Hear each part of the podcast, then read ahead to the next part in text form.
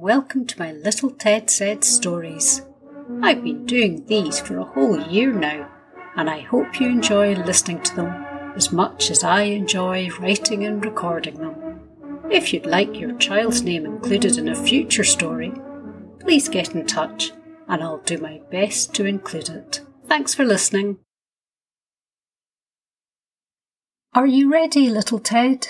asked his mummy. It's almost time to leave.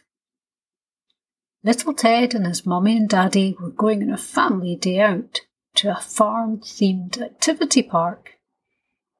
There were farm animals like sheep, goats, and donkeys, as well as more unusual animals like llamas and alpacas. Plus, there were lots of barns to play in, pedal tractors, and a tractor trailer safari.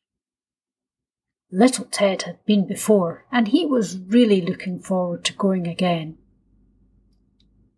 Can I feed the animals today? Little Ted asked. It tickles when they eat from my hand. As they approached, little Ted looked excitedly out of the car window. Look, he shouted, there's a fort. That wasn't there last time we came. It must be a new attraction, replied his daddy. And it looks like there are slides from the upper windows. I wonder if grown ups are allowed on it. Soon they were inside, and little Ted burnt off some energy pedalling around in a green tractor. Then he practiced his digging skills, scooping up sand with a JCB. Look, Daddy, it's just like a real digger, only smaller, little Ted said. I wish I had one of these. Hmm, I think a farm is the best place for digging, answered his daddy, looking alarmed at the prospect of holes appearing in his lawn. Come on, little Ted, we'll go to the barn and say hello to the smaller animals. Then take a walk around the fields where the larger animals are. Little Ted took his mummy's hand as they entered the shed where the rabbits and baby chicks were. Remember, no loud noises or sudden movements, little Ted. You don't want to scare the animals. Once they were inside, one of the animal carers asked little Ted if he'd like to pet the rabbit she was holding.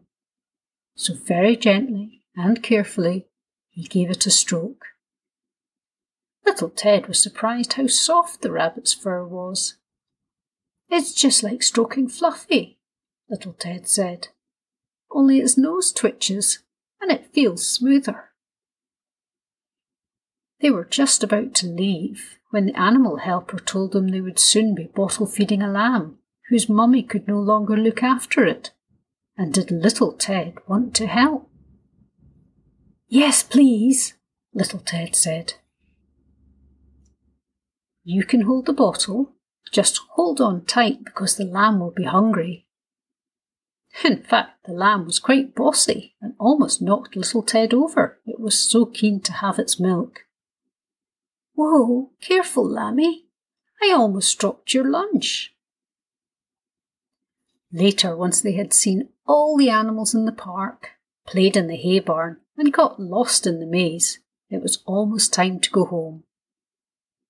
Wait, we haven't been to the fort yet, little Ted said, pulling him towards the giant wooden fortress. I want to go up to the top floor where the flags are, and then use the slide to come back down again. Look, it has four lanes, so we can all have a race to see who's fastest.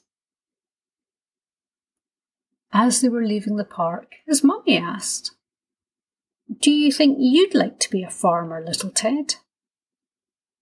Little Ted thought carefully about this. No, don't think so. I enjoyed feeding the lamb, but the animal carer says they need fed every two to three hours, which is a lot of work. Plus, she says they have to get up really early to give it breakfast, and I wouldn't really like that. Oh, I don't know about that, little Ted. Have you never heard the phrase, early to bed, early to rise, makes a man healthy, wealthy, and wise? Mm, not me. I prefer to go to bed late and get up late. Money isn't everything, you know, little Ted declared. The end.